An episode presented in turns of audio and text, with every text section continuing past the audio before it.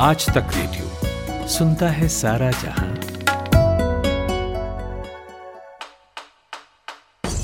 नायक और खलनायक, विद्वान और महारथी, कला के ऐसे सितारे जो अब भी आसमान में चमकते हैं और ऐसी हस्तियाँ जो इतिहास में अमर है।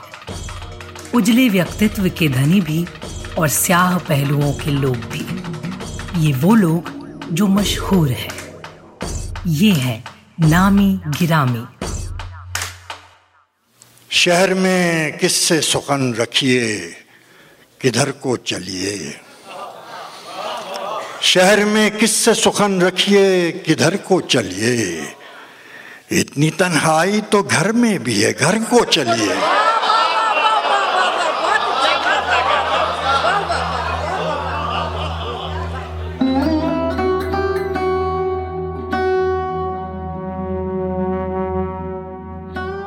ये जो आवाज़ अभी आपने सुनी, उसे भारत या पाकिस्तान के खांचे में रखकर देखना बड़ी ज्यादती होगी।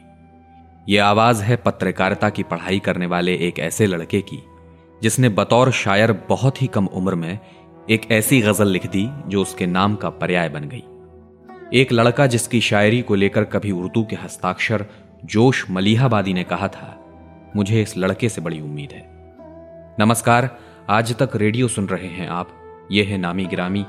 मेरा नाम है अमन गुप्ता, और आज हम बात करेंगे शायर और अदीब नसीर तुराबी की।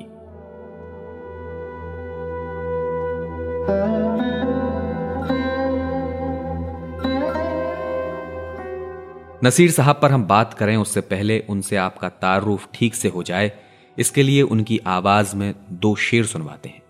अगर आप याद करें या थोड़ा भी सोशल मीडिया पर हों तो उनके ये शेर किसी ना किसी परिचित की वॉल पर, उनके स्टेटस पर या कैप्शन के हवाले से आपकी नज़रों के सामने से ज़रूर गुजरे होंगे।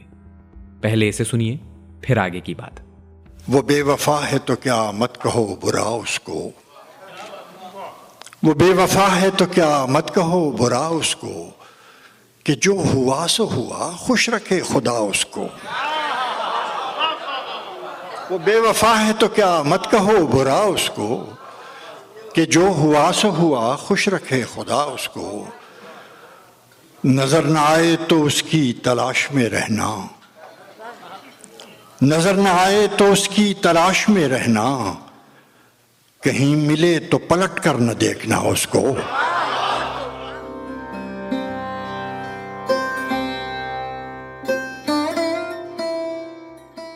तो साहब साल था 1945 तारीख थी 15 जून।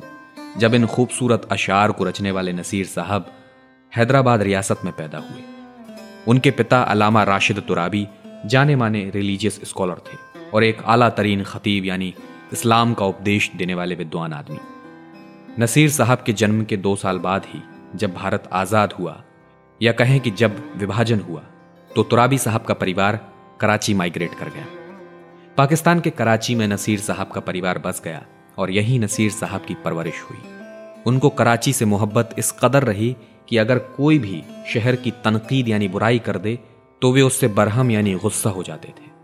इसी साल जुलाई में एक पाकिस्तानी चैनल को दिए इंटरव्यू में उन्होंने कराची से इश्क की वजह बताई थी। दरअसल बात यह है कि मैं हरचंद के मेरी पैदाइश ब्रिटिश इंडिया की है, और लेकिन मेरी इब्तदाई तालीम, स्कूल कॉलेज यूनिवर्सिटी सब कराची में हुई।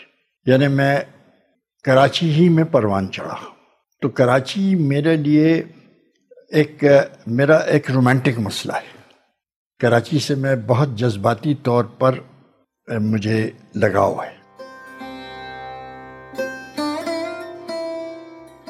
कराची में अपनी शुरुआती तालीम हासिल करने के साथ ही नसीर साहब ने बतौर शायर, गज़लें और अशार कहने की शुरुआत तो उन्नीस सौ बासठ में ही कर दी थी। कम उम्र से ही बड़े शायरों की संगत का असर कहिए कि उनकी प्रतिभा निखरी और वे कमाल के शेर कहने लगे। अदीबों की महफिलों में उनका ज़िक्र होने लगा। उनसे जुड़ा एक रोचक किस्सा है। दरअसल हुआ यह कि एक बार उर्दू शायर रागिब मुरादाबादी ने जोश मलिहाबादी से एक इंटरव्यू के दौरान पूछा कि जोश साहेब आप आइंदा आने वाले लोगों में किन को अच्छे शायर के तौर पर देखते हैं? जोश का जवाब था, एक बच्चा देखा है मैंने। आता है नशिश्तों में। नसीर तुराबी उसका नाम है। मुझे उससे बड़ी उम्मीद है। और नसीर साहब ने उनकी उम्मीद को ज़ाहिर तौर पर पुख्ता किया। जॉन एलिया जैसे बाकमाल शायर जो अपने आप में शायरी की यूनिवर्सिटी है, ऐसा बहुत कम होता था कि वो किसी की खुलकर तारीफ़ करें। मगर जानकार कहते हैं कि जब भी जॉन के सामने नसीर साहब का ज़िक्र आया, वे खामोशी से कहते, जानी, ये नसीर तुराबी शेर कहना जानता है। बहरहाल, इन्हीं सब कहने सुनने के बीच साल आया उन्नीस सौ अड़सठ। नसीर ने कराची यूनिवर्सिटी से पत्रकारिता में मास्टर्स किया। इसके बाद उन्होंने एक इंश्योरेंस कंपनी में नौकरी करनी शुरू की। और आप गौर करें, ये वही वक्त था जब धीरे धीरे पूर्वी पाकिस्तान में बगावत और अलगाव की आग परवान चढ़ रही थी। और फिर साल आया उन्नीस सौ इकहत्तर, जब पाकिस्तान दो हिस्सों में बट गया। इस एक वाक्य का मतलब सबके लिए अलग अलग था। जहाँ हमारे लिए भारत पाक युद्ध का ऐसा अंजाम फख्र की बात थी, वहीं फॉल ऑफ़ ढाका को पाकिस्तान में अफसोस के तौर पर देखा गया। इसी की पृष्ठभूमि में नसीर साहब ने एक गज़ल लिखी। गज़ल का उनवान था, वो हम सफ़र था। वो हम सफ़र था, मगर उससे हम नवाई न थी। वो हम सफ़र था, मगर उससे हम नवाई न थी। कि धूप छाओ का आलम रहा, जुदाई न थी। आप देखिए, एक शायर लेखक अपने जीवन काल में न जाने कितनी चीज़ों को लिखता है। मगर एक दो चीज़ें उसके नाम से ऐसे नत्थी हो जाती हैं कि उसके विस्तार के सामने सब कुछ बौना नज़र आता है। जैसा कि बड़े लोग कहते हैं कि अच्छे शेर वे होते हैं जिन्हें जो पढ़े वो उससे अपना एक जुड़ाव कायम कर ले। यही हुआ नसीर तुराबी की इस गज़ल के साथ। भारत में भी इसको खूब मकबूलियत हासिल हुई। जिसने सुना उसे इससे जुड़ाव सा हो गया। सबके अपने मसाइल, अपनी कहानी थी, मगर शब्द तो साहब जैसे मोती बन गए, जस के तस। फ़िलहाल, इसी गज़ल के विस्तार को समझने के लिए, इसके एक शेर को पहले आप ओस्मान मीर की आवाज़ में सुनिए।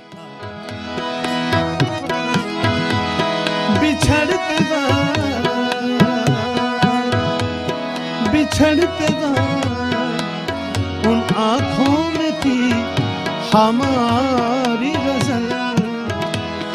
गज़ल भी वो जो किसी को अभी सुनाई न थे।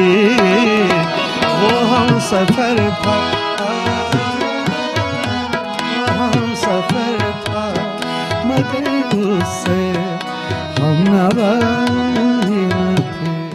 और यही शेर जब पाकिस्तानी सूफी गायिका आविदा परवीन ने गाया तो सुनिए क्या कैफियत रही।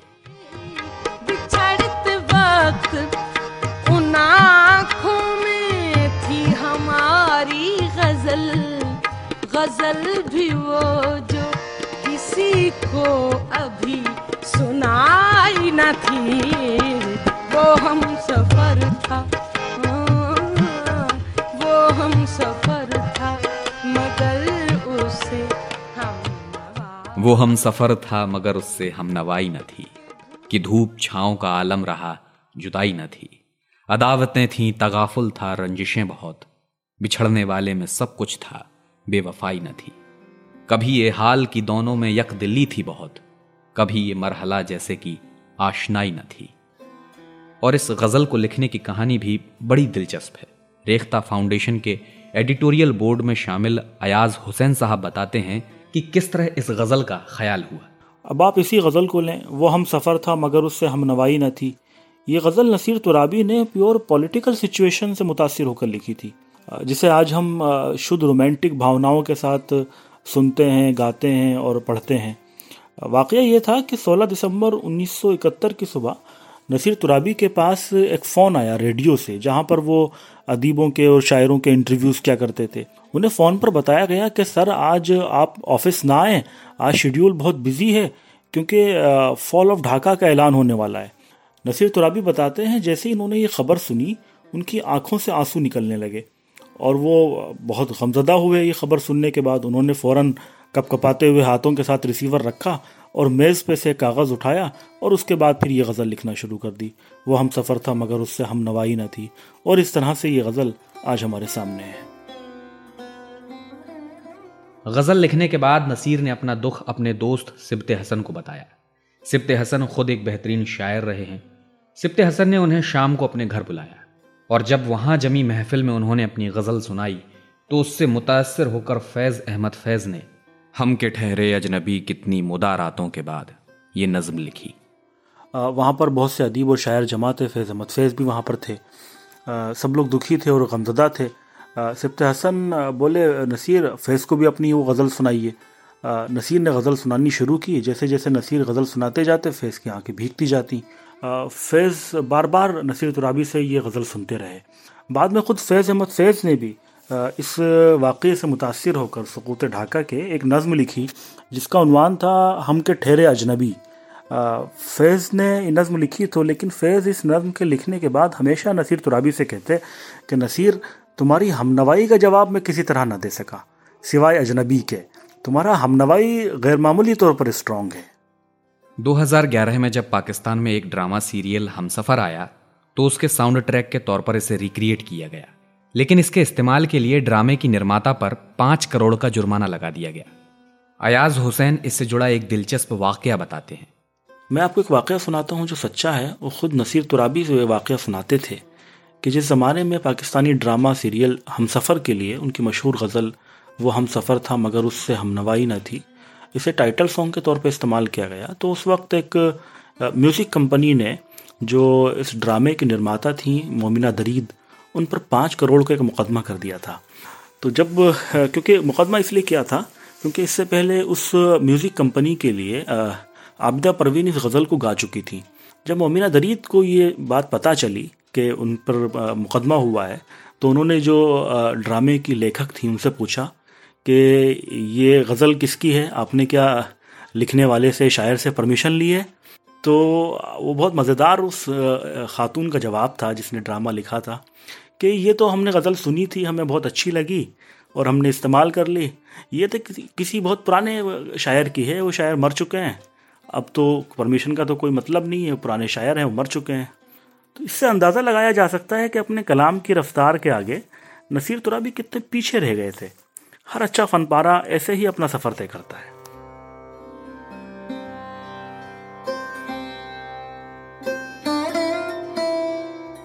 तो उर्दू भाषा पर अच्छी पकड़ और उम्दा शायरी की समझ होने के बावजूद, नसीर साहब ने अपनी रचनाओं का संग्रह काफ़ी देर से प्रकाशित कराया। जब भी उनसे इस चीज़ को लेकर सवाल पूछा जाता तो वे कहते, मैं अपनी शायरी के साथ बहुत बेरहम कसाई हूँ। इसको आप ऐसे देखिए कि वे अपने पाठकों के साथ बहुत ईमानदार रहे। उनके लिए सिर्फ़ वही चीज़ें लेकर आए जिसे वे अच्छा समझते थे। कहाँ तो वे उन्नीस से ही शेर कहने लगे थे। मगर अक्ष फरियादी नाम का उनका रचना संग्रह साल 2000 में प्रकाशित हुआ। इसके बाद उन्होंने उर्दू पोएटिक्स पर एक किताब, शेरियत, लिखी। इस किताब को लेकर मशहूर दास्तान को हिमांशु वाजपेयी क्या कहते हैं, सुनिए।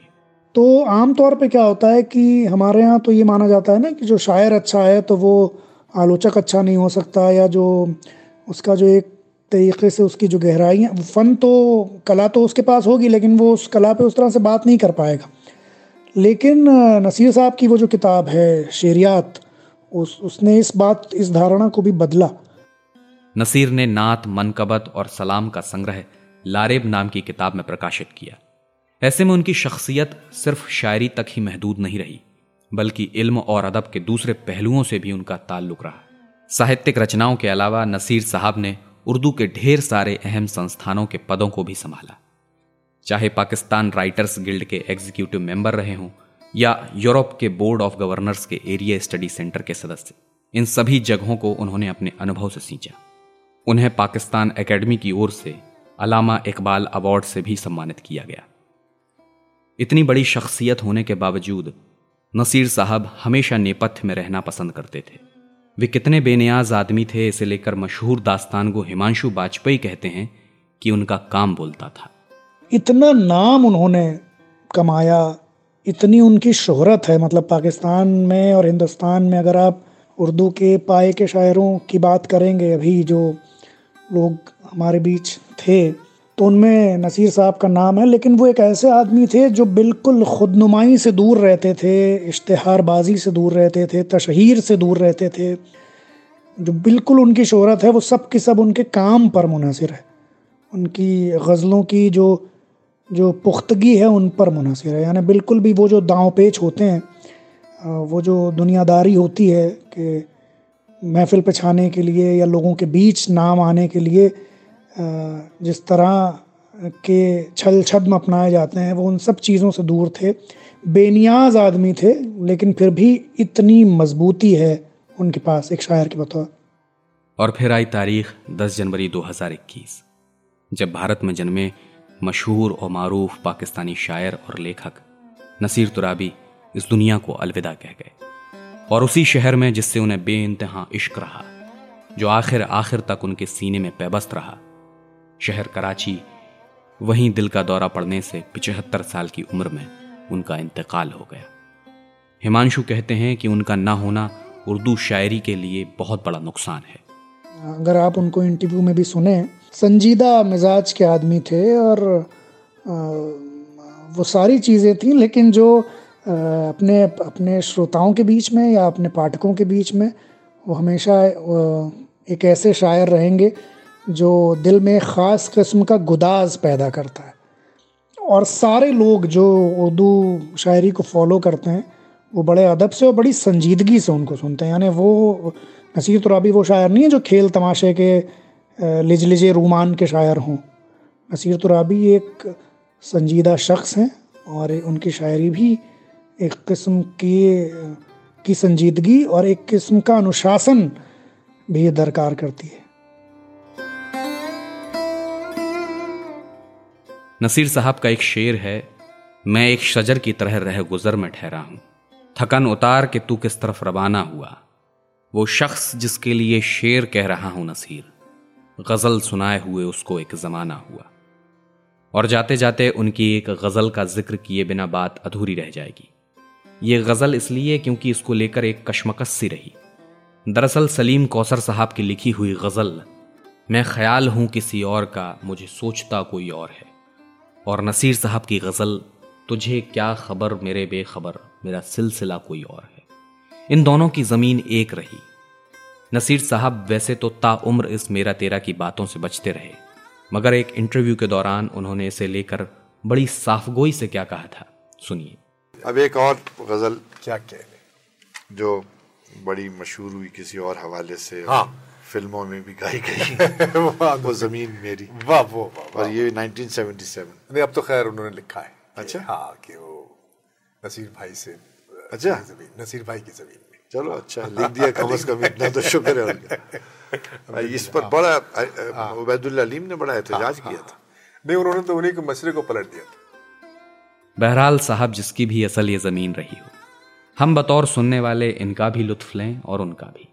फ़िलहाल आप कुलदीप मिश्र की आवाज़ में नसीर साहब के लिखे गज़ल के कुछ अशार सुनिए और मुझे, यानी अमन गुप्ता को इजाज़त दीजिए। इस कार्यक्रम की स्क्रिप्टिंग और रिसर्च में मदद की है हमारी टीम के साथी शुभम ने और इसके लिए साउंड मिक्सिंग की है सचिन द्विवेदी ने। अगर आपका कोई फीडबैक है कार्यक्रम से जुड़ा तो आप हमें रेडियो एट आज तक डॉट कॉम पर भेज सकते हैं। तुझे क्या खबर मेरे बेखबर? मेरा सिलसिला कोई और है। जो मुझी को मुझसे बहम करे, वो गुरेज पा कोई और है। मेरे मौसमों के भी तौर थे, मेरे बरगुबार ही और थे। मगर अब रविश है अलग कोई, मगर अब हवा कोई और है। यही शहर, शहरे करार है तो दिले शिकस्ता की खैर हो। यही शहर शहरे करार है तो दिले शिकस्ता की खैर हो। मेरी आस है किसी और से, मुझे पूछता कोई और है। और ये फ़ज़ा के रंग खुले खुले, ये फ़ज़ा के रंग खुले खुले, इसी पेश व पस के हैं सिलसिले। अभी खुश नवा कोई और था, अभी पर कुशा कोई और है। ये नसीर शाम सुपुर्दगी की उदास उदास सी रोशनी। ये नसीर शाम सुपुर्दगी की उदास उदास सी रोशनी। बकनार गुल ज़रा देखना, ये तुम ही हो या कोई और है? तुझे क्या खबर मेरे बेखबर? मेरा सिलसिला कोई और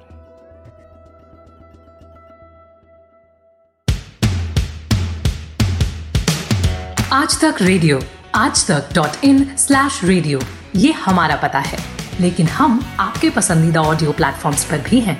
Google podcast Apple podcast Spotify Jio Saavn जैसे ठिकानों पर भी आप हमें सुन सकते हैं। और अगर YouTube आपकी पसंदीदा जगह है तो वहाँ पर भी हमें सब्सक्राइब कीजिए। आज तक रेडियो सुनता है सारा जहाँ।